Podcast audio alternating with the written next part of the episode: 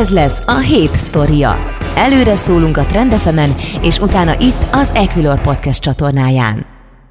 Izgalmas hét elé nézünk a hazai és a nemzetközi piacokon is, főleg a jegybankárokra fognak figyelni a befektetők. Kedden kamat döntülést tart a Magyar Nemzeti Bank monetáris tanácsa. Az elemzők várakozásai szerint tovább folytatódik a júliusban megkezdett kamatemelési ciklus, és újabb 30 bázisponttal emelkedett az alapkamat, elérve így a másfél százalékot.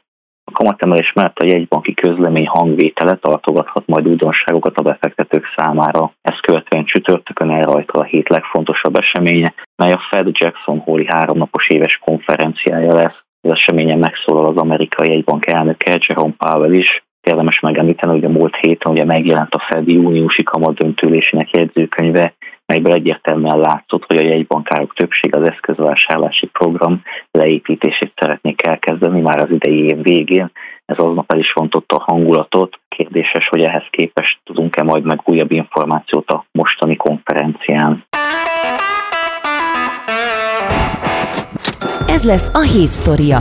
Előre szóltunk a Trendefemen, és utána itt az Equilor Podcast csatornáján. A műsorban elhangzott információk marketing közleménynek minősülnek, és nem a befektetési elemzés függetlenségének előmozdítását célozza.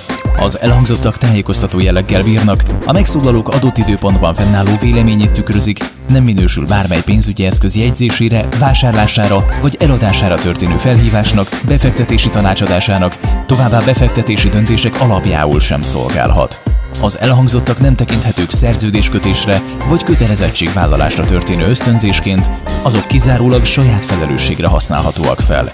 Részletes tájékoztatóért keresse fel honlapunkat www.ekilör.hu